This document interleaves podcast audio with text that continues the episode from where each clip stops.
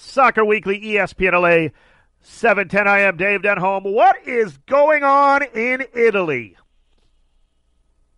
Wow. Oh, boy. We got so much to get to here on Soccer Weekly. And it's just amazing what's going on in Italy and Serie A. Ah, Well, this time it was in the media. And I'm going to butcher this, butcher this up because I, butcher the uh, Italian language too often, frankly. My Italian is not strong, but from uh, Corriere dello Sport, big newspaper over there. There was that. I'm sure you've seen it on. There's all the stories been out with Twitter and everything else. People just pounding on this newspaper. Of course, Romelu Lukaku plays at Inter Milan. Chris Smalling plays at uh, Roma. They're going to be playing each other on Friday. And the headline in the, the Corriere dello Sport is Black Friday. I mean, come on. Of course, everybody was outraged, and rightfully so. Roma and AC Milan both spoke out against it immediately, and rightfully so. But boy, what is going on in Italy in Serie A. We remember with Mario Balotelli, had, they've had the issues uh, with racism, and some other players have faced that. And it just brings up to mind, and it's such a, it's not a complicated issue in terms of racism. That's obviously not complicated, but it's what do the players themselves do about it? Because oftentimes now we're seeing players, you know, finally, you know, in a sense, they're able to or feel more comfortable to just stand up to it and just say no more, and that's great. But where do you go at, at some point? Because initially my thought is, well, the, the Serie A and Italy don't deserve those players to play there. Then, right? Those players shouldn't even go there. But then that's hurting the players on some level. Although and again, this is not every fan in Italy. Okay, we get it. It's not every fan in Italy. Maybe it's even a small. Pro- who knows? Don't know the exact number, but it's enough. One is more than enough. So it's like at some point,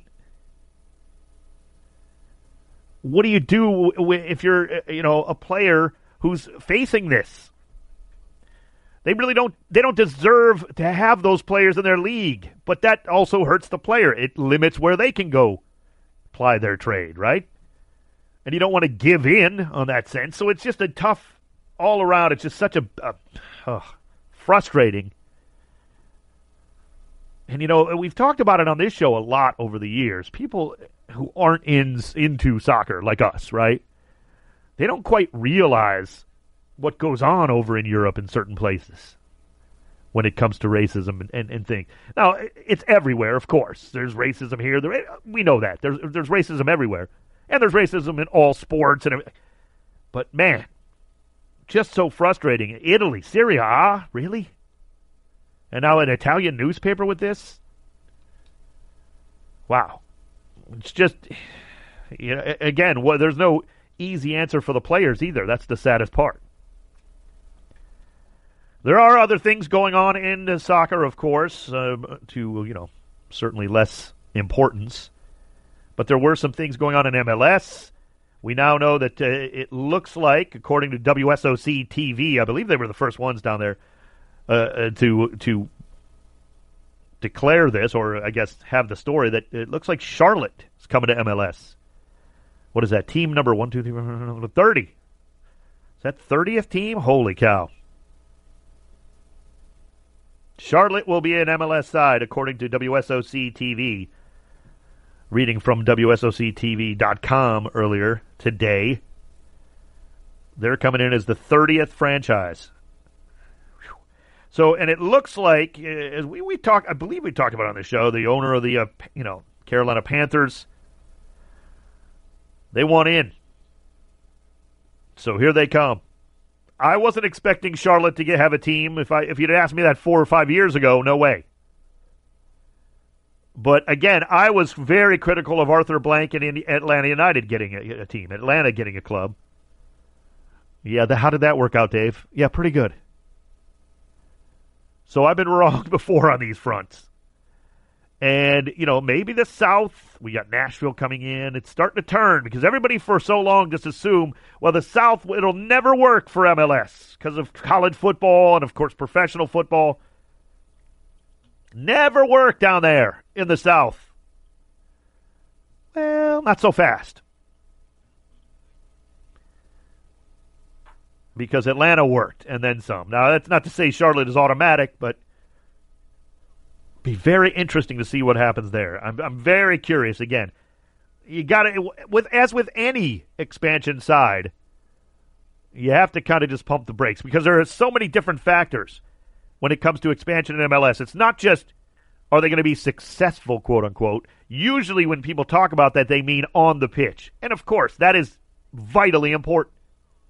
But they have to be successful off the pitch financially. They have to be viable for the short and long terms. Now, bottom line is LAFC. We know that's viable.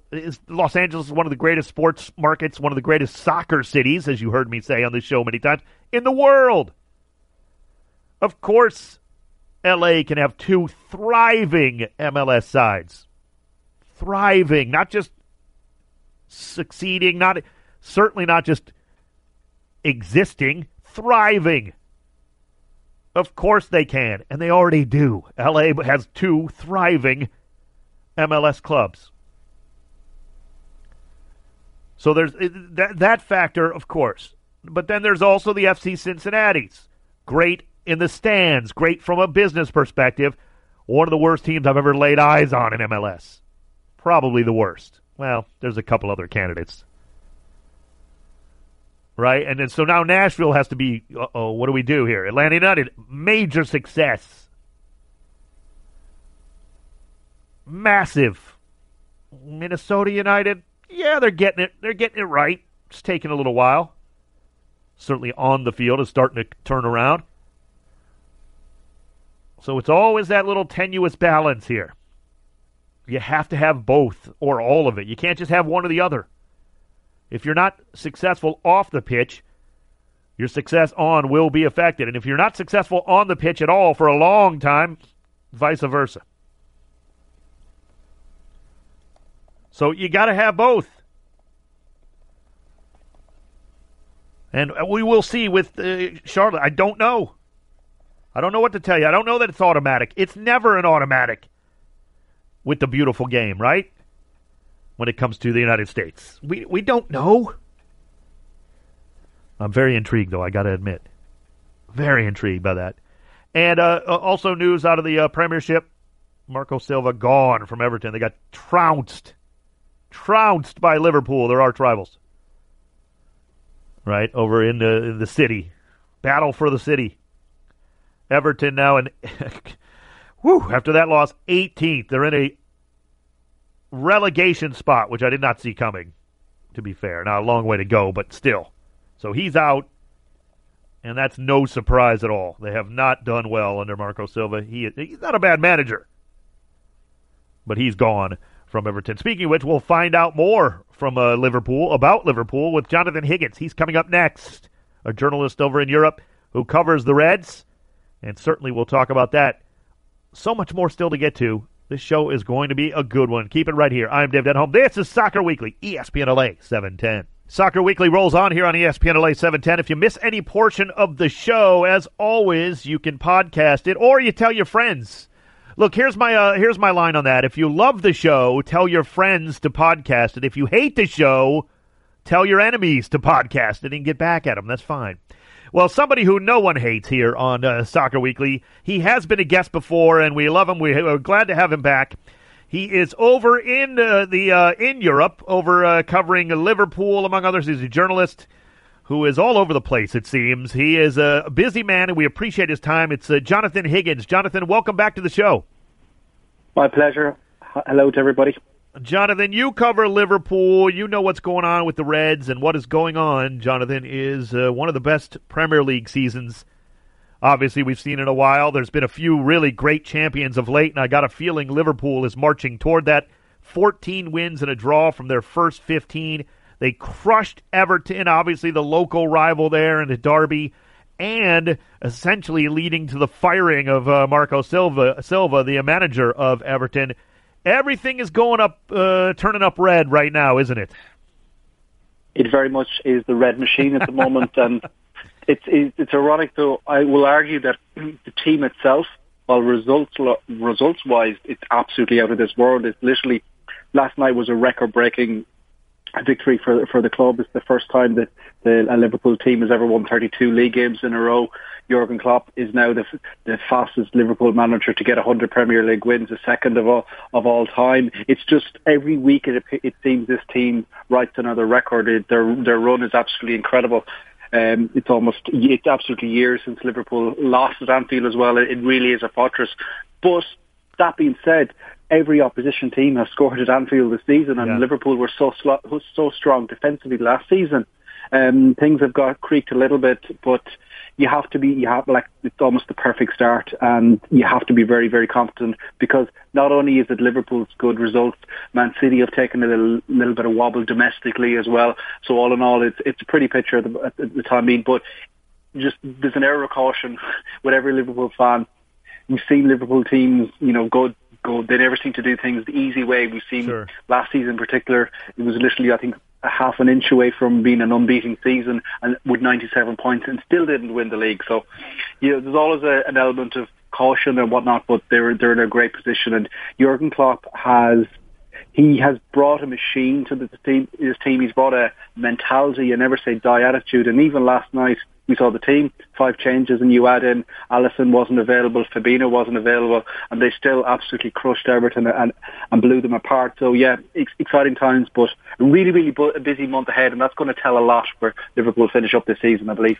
Uh, we are talking with Jonathan Higgins. He is a sports broadcaster who uh, covers Liverpool, knows the Reds, and certainly we enjoy talking to him. Jonathan, you're at uh, Twitter at Jay Higgins three, and I think you and I went back and forth just briefly about that earlier in the season. It's good. It's good that you brought that up because I don't think, frankly, I don't think there's a great team around the world in world football this year. Ironically, I think there's some very good ones. Liverpool is right up there as the defending European champ, and now, as you said, really doing well in the uh, Premiership. But I, I, I think that's actually good for both the Prem and world football. There is no real dominant force at least to my eyes, yet. Is that a good thing for the Premiership? We see Leicester City now in second, although they are a distance from Liverpool. Is it better to have a little bit more of that competitive balance? Yeah, well, I think TV money primarily is, without getting too deep in it, has distorted and has a power shift just for all your listeners that might be aware that the TV companies pay a colossal amount of money for TV rights of, of the Premier League, and as a result, the knock-on effect is that pretty much every Premier League team has an absolutely bucket load of money to yeah. spend, and it's a, the percentages are so much higher from the rest of Europe. So, as always, is inevitable. After that, the best, a lot of the best players are now drawn to play to play in England, and that is definitely we've seen a shift. You go back a couple of years ago, it was the Spanish team that were absolutely dominating Europe.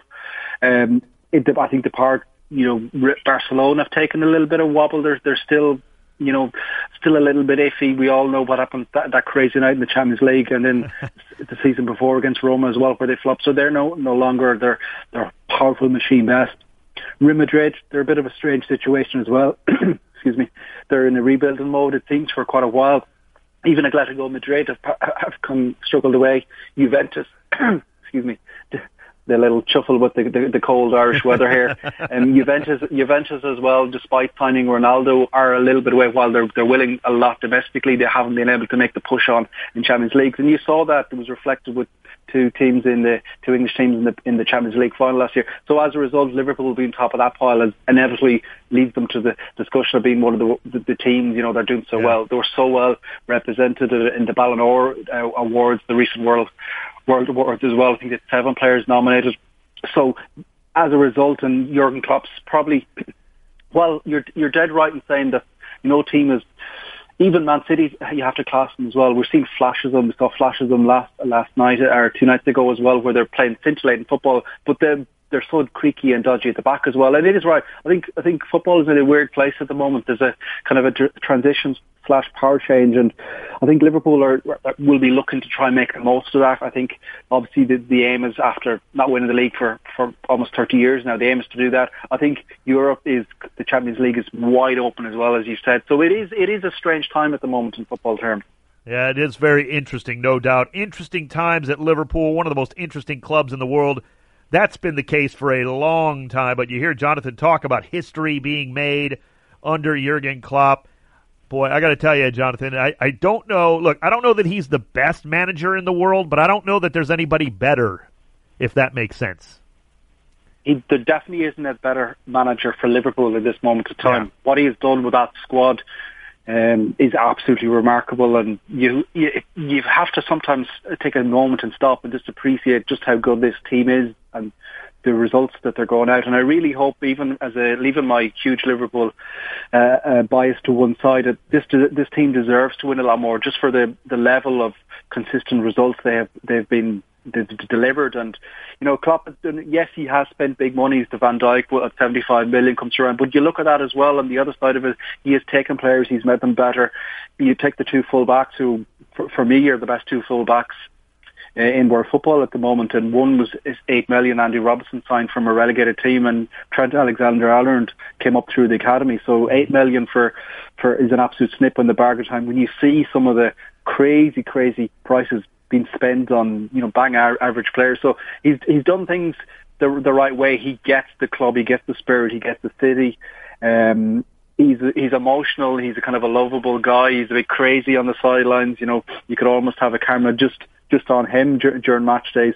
Um, so yeah, no, he's definitely he's like definitely the, the, perfect fit for Liverpool. Like you look at other managers, Pep Guardiola is obviously in in that conversation as well. I think there's probably struggling a little bit. He kind of goes almost in the Jose Mourinho kind of cycles where he kind of gets a little bit bored and things seem to fall apart after yeah. a couple of years and they haven't really invested well in their defence, and th- that's going to cost them. But for, for me, um, I'm, I'm biased, but definitely I'll rephrase it politically correct he's the best manager for Liverpool. We are talking with Jonathan Higgins. You can check him out on Twitter at jhiggins3. Jonathan, final question. I'm super excited. It is a competition I love. The FIFA Club World Cup is coming up. And uh, three of the best teams in the world will be there Monterrey of Mexico, Flamengo, the uh, champions of South America, and of course, Liverpool. And it looks like Jurgen Klopp uh, sending a pretty strong team to this competition coming up. Yeah, no, absolutely. It, we we touched on briefly a little couple of months ago on Liverpool's you know magnificent history. But mm-hmm. despite that magnificent magnificent history, Liverpool have never won the World Cup. They've they've lost it a couple of occasions. Uh, most the last one in after the 2005 victory, and it it left a bitter taste. And Liverpool there was a couple of refereeing decisions that kind of were went badly badly astray and didn't get the rub of the green with officials that night. But make no mistake, Liverpool want to win this because it's it's it's it's twofold really. One, it, it's another statement, it's another trophy. I've I've spoken about this team needing to win more, to achieve more, to get more silverware, to show, to re- reflect just how good they've played. Also commercially as well, Liverpool have made big strides commercially the last while, playing catch up to a lot of the other teams. But mm-hmm. I'm sure you guys are aware of the they're going to be sponsored by Nike next season as well. So that opens a different umbrella commercially, and it's a, been being able to put world champions and from a little kid point of view to see the gold little badge on on the side of the arm with the with the World Club uh, champions on it, it, it will be it will be a great thing. And um, they are going quite strong. Is is kind of a, a crazy cycle of events as in 24 hours before the semi-final, Liverpool have a quarter-final of, of the domestic league cup against Aston Villa. Yeah. they've kind of made a compromise where the, the kids are going to play in that game and he's put, put that trophy to one side. So that shows a statement of intent, just how much they're going for. And uh, fingers crossed we'll get that gold badge. Always a good time talking with Jonathan Higgins, and it goes so fast every time here on Soccer Weekly. Jonathan, always a pleasure, buddy. Thank you so much for taking the time. Thank you so much. You bet. Check him out on Twitter at jhiggins3, sports broadcaster and journalist. He covers Liverpool, among others, over there in Europe, and we appreciate him here on Soccer Weekly. Still to come, we got a lot more to get to, including black and gold breakdown, that and so much more. I am Dave Denholm. This is Soccer Weekly, ESPN LA 710. Soccer Weekly, ESPN LA 710. Thanks once again to uh, Jonathan Higgins. Came on to talk a little Liverpool, a little European football. We really appreciate that. I am excited for the Club World Cup coming up later in December, by the way. Love that competition. I don't care what anyone tells me. The games. You ever watch Real Madrid go to that? and tell me they don't matter, Real Madrid would playing their guts out at the Club World Cup. I've seen them over the years. That was uh, obviously back with Ronaldo. Most of the they played their guts out to try to win that thing, and I cannot wait. Should be a good one with Liverpool, Flamengo, and of course Monterrey representing CONCACAF and the winning the Champions League. Hopefully that'll be LAFC after they win here in 2020. Speaking of which, time now for the Black and Gold Breakdown. One, two, three, breakdown. It's the Black and Gold Breakdown. Breakdown. Break it down like this. Right now. And I did want to mention the CONCACAF Champions League because that is where LAFC will begin their 2020 season. The uh, CONCACAF Champions League kicks off earlier in February. We now know a lot of what's going on to start MLS's campaign, right? And among that is the first game at the bank for MLS play in 2020. The Supporters Shield winners will take on newbies. Inter Miami CF, baby. That has been announced February 29th. It's a Sunday opener for LAFC, and it's a Sunday afternoon game, which I kind of dig. And it'll be against David Beckham's new side. Still putting things together are Inter Miami. They don't even have a head coach. Don't even have a manager announced. But they do have some young, really good signings, especially a couple of kids from Argentina. And then they got Christian Makoun They've got some young talent, and of course, it'll be the return, in all likelihood, to the bank of Lee Nguyen, who was just taken to the expansion draft by uh, Miami. So, very, very interesting stuff. So I'm excited about that, and I'm I'm really pumped for the for the start of obviously the MLS season. But it does it coincides with what's going on in the Champions League as LAFC will already have two games under their belt regardless. Let's hope it's a precursor to moving on to the next round, obviously. But the Champions League gets going in mid February. MLS also announced that the the teams that are in the Champions League get to start their training camps a little early, which is no surprise. They start about a week earlier than all the other non CONCACAF Champions League teams, so it'll be very early January where Bob Bradley and his staff start getting the troops back together. right? So it, it, I cannot wait. It's going to be look. It's a long off season just because we love, you know, the beautiful game. You want to get back to it right away, but it's really not that long of an off season. It's going to be here before you know it. They're going to start kicking the ball. Then they're going to start kicking the ball in anger, even quicker than usual. Mid February for LAFC in the Champions League. Now, it, again, I'm pretty sure the, the draw for the CONCACAF Champions League, by the way, is Monday.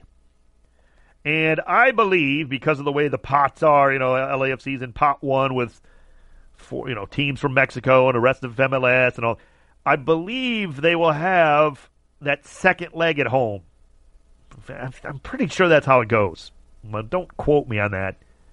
I haven't been able to get complete confirmation on that, but I'm pretty sure that's how it goes, right? Pot one, they get they go on the road first, which would certainly take them out of the United States and then they'll come back and play the, the leg two. And those dates have been set, in other words. The leg two, again, late February for the second leg of that. So that, again, that's you could go right back to back at the bank to get things really cooking after LAFC go on the road the week earlier in the Champions League. That's how it looks like. That's going to be awesome. It does draw to mind what we've been talking about on the show a lot. That's why it's the black and gold breakdown. You got to get off to a good start. Remember, I talked about it before 2019 after a great opening campaign for LAFC as an expansion team.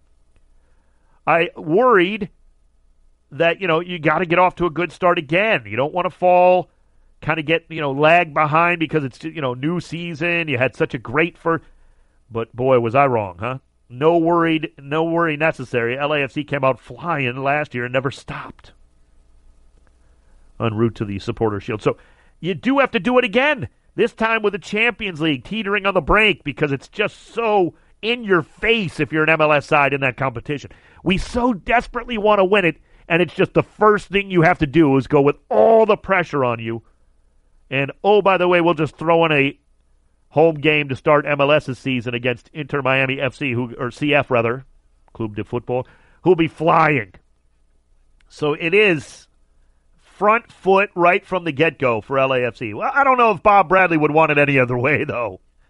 As we all know with Bob Bradley, he wants to get right to it, I'm sure. I just cannot wait. Cannot wait. And it's going to be so exciting. Now, uh, there are uh, other teams. Obviously, all the other teams were announced with their openers. I know this is black and gold breakdown, but it does make some sense. LAFC will not be another team's home opener. That's one thing we do know. As all of the openers were announced for 2020, again, a bigger part. That's a March 1st, not the 29th. The 29th is kickoff on Saturday for all uh, all MLS teams that get starting on that Saturday. There's a lot of games on Sunday then, the first weekend. But not everybody has a home game, obviously, that first weekend. And then the March 7th, that's where the Galaxy get their first home game, the next week. That's week two of the MLS season, essentially. They'll host Vancouver at Dignity Health Sports Park. And then you've got teams like NYCFC, Inter Miami CF, we know will be taking on the Galaxy on March 14th. FC Cincinnati, Philadelphia Union, they all have their home openers on that 14th. Sunday the 15th, Minnesota United finally gets their opener, and the last home opener is Saturday, March 21st. Chicago Fire FC will host Atlanta United at Soldier Field with all that change. So we all know where everybody's going for their first, you know, with the home openers. Oh man, can't wait! Can't wait for the schedule to come out. I'm just so fired up when it comes to this 2020 season. Not the least of which is because of the CONCACAF Champions League. Just again, right there in our face. You got any concerns about that? Hit me up on Twitter at Talk Soccer. Your thoughts on that? Happy to continue the conversation after the show, as we always do. Still got to get to the MLS, another list that comes out. This one I really like over at MLSsoccer.com. They do a great job anyway. I love who uh, the uh, the people who put together the stuff over there. I got to admit, I love the extra time. I love their shows. I have Match Day Central. I love it. I got. I, I am a, absolutely an ardent viewer slash listener of the content at MLSsoccer.com, and I love this list they came out with. That is coming up next. I am Dave Denholm. You are listening to the home of world football here in Southern California, the home of the black and gold, ESPN LA 710. This is Soccer Weekly, ESPN LA 710. You can podcast the show if you miss anything over at iTunes or ESPN Pod Center. Just search Soccer Weekly with Dave Denholm. Hello, I'm Dave. If this is your first time experiencing the show, welcome. You can hit me up on Twitter at Talk Soccer. You got any thoughts? Whatever, it's cool. We can get the uh, conversation going after the show as we continue it on each and every week here on Soccer Weekly. We're also the home of LAFC, and we now know the home opener for the Black and Gold, March 1st, a Sunday against Inter Miami CF. And I love of course, we love Pablo Alsina, right? I was uh, on Twitter earlier. Pablo does uh, the pregame show here on ESPN LA for uh, LAFC with us. And Mario, I don't know if you saw it, but Pablo was like, "Oh man, MLS really testing my, you know, fandom essentially." Because obviously Pablo, if you if you know Pablo and you know him for more than three minutes, you know he's from Miami. He's Miami all day. Bienvenido a Miami, right? I mean, yeah, he's Miami all the way. Yeah. So yeah, it's his three minute story. My my old uh, an old buddy of mine in radio used to say everybody has a five minute story, which means everybody has something that within the first five minutes of you meeting them, they'll tell you whether you want to know it or not. Right? Everybody. And Pablo's is that he's from Miami. So he's got a little bit of a dilemma on his hands, Mario, right from the jump. Hey, and Pablo, there's no 50-50 in sports either. You can't split your jersey in half. Oh, I don't want to see that, that garbage. No. Oh. As as beautiful as the LAFC and Inter Miami uh, kits are, Mario, I think it look pretty garbage together, right? Unacceptable. Yeah, can't have it. It's not even what it would look like. We just can't do it. So yeah, that that's going on, and uh, LA Galaxy will have their opener the next weekend, home opener against Vancouver Whitecaps. So a great list that comes out every year on MLSsoccer.com, and it's one I love to just look at, agree, disagree, whatever, doesn't matter. It's a fun list. Is the 22 under 22, and the title kind of gives it away. It's the 22 best players that MLS Soccer believes around the league that happen to be under the age of 22. And it's fun. It's always fun to have lists every now and again. So I was perusing through it, expecting pretty good things, as you might imagine, from the locals. Right? No doubt about it. From LAFC and LA Galaxy, you would expect to be uh, well represented, as they have been here in the last year or two. And I was not disappointed from MLS Soccer. We'll start uh, earlier in the list, though. Some of the names you may or may not be familiar with. Some of them you got to be kind of a pretty big MLS fan, to be honest, and that's fine. Colorado gets represented down the list, kind of right at the 22 and the 20 mark with Sam Vines, and at 20 Cole Bassett. I like what Cole Bassett is all about. Christian Paredes at 19 for Portland, nice uh, young player. Brandon Servania, who I think uh, really has a good future with the U.S. national team, is at eight, 18. He's 20 with the FC Dallas.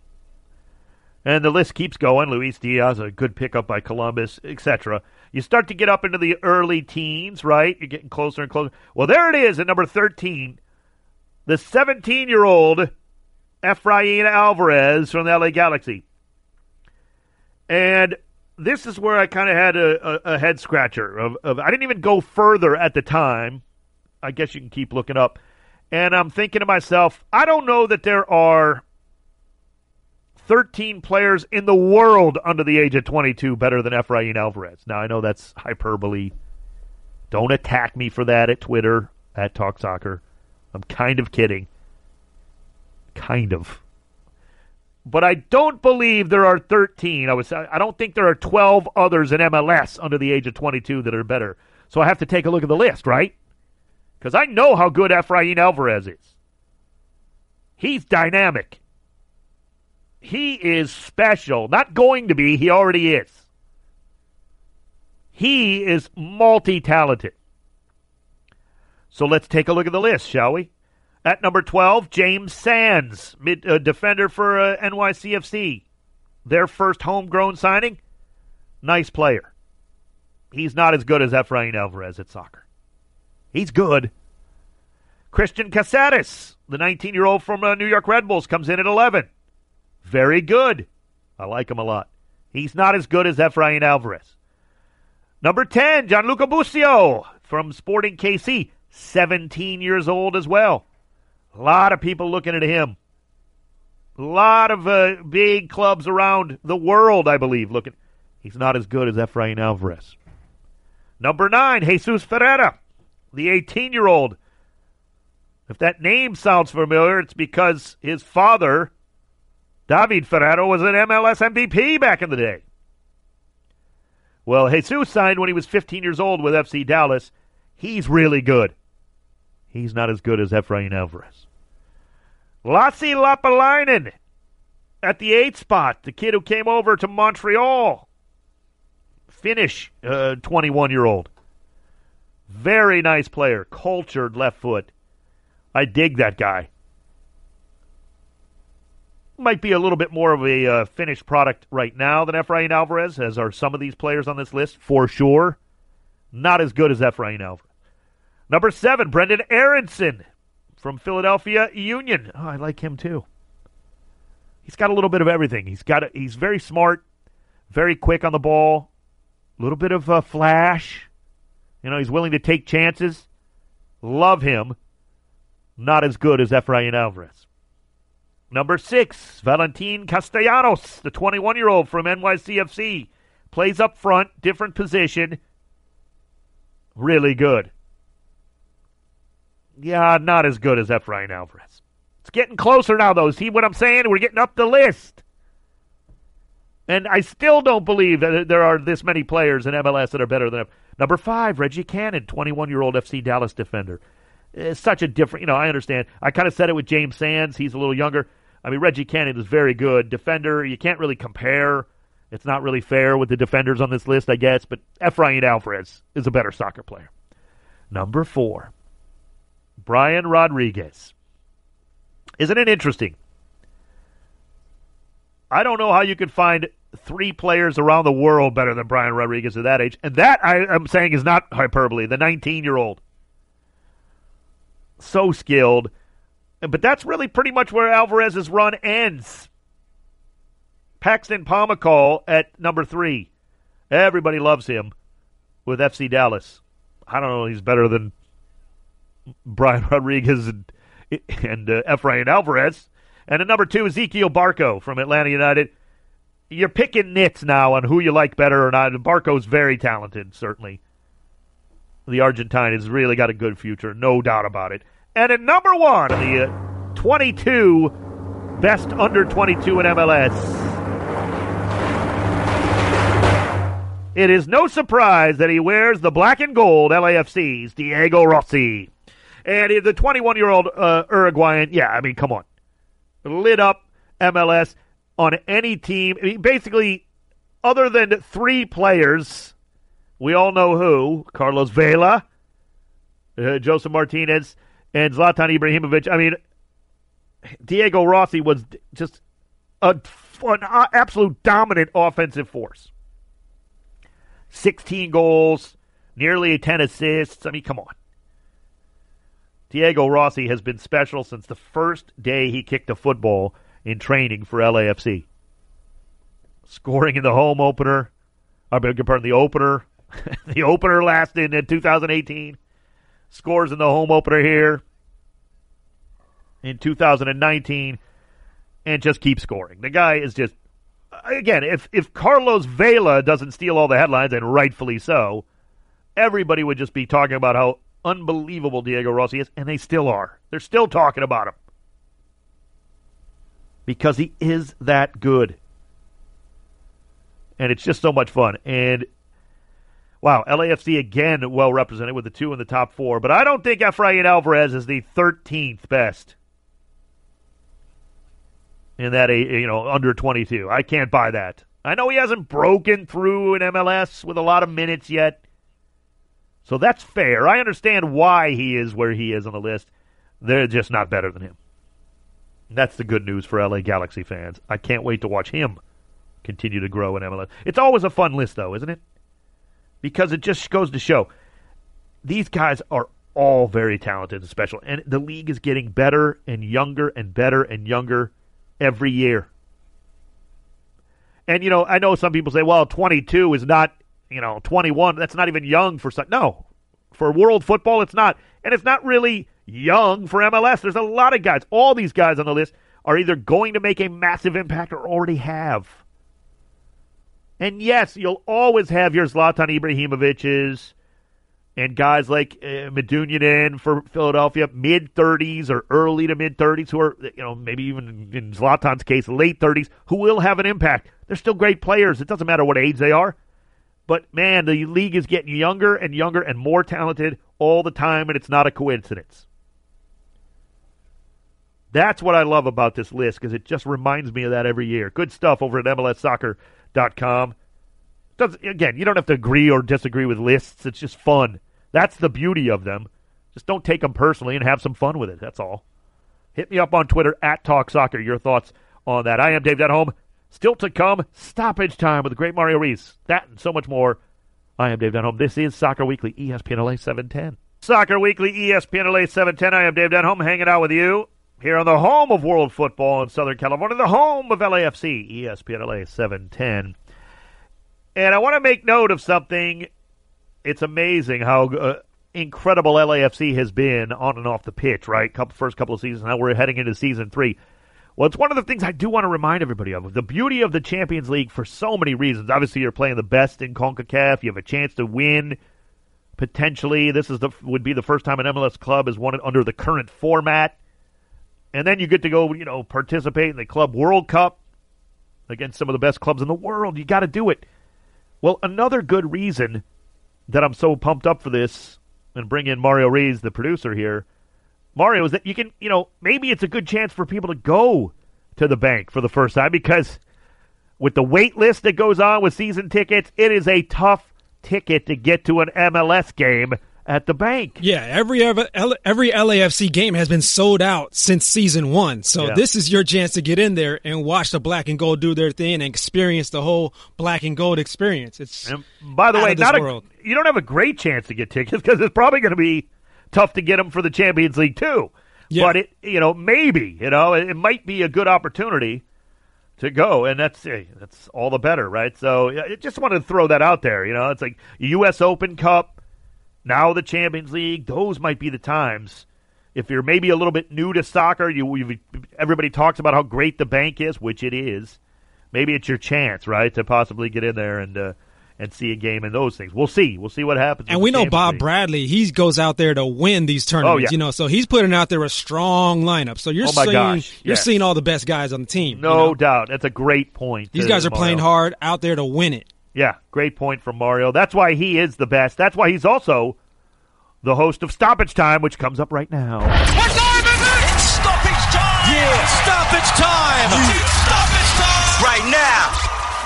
He is Mario Reeves. Mario, this is Stoppage Time, the best radio segment in all the world. What's going on this week, baby? Oh man, Dave, this is not really a feel good story here, but anyways, let's get to it. Liga MX side Veracruz Uh-oh. has been disaffiliated from Mexico's first division.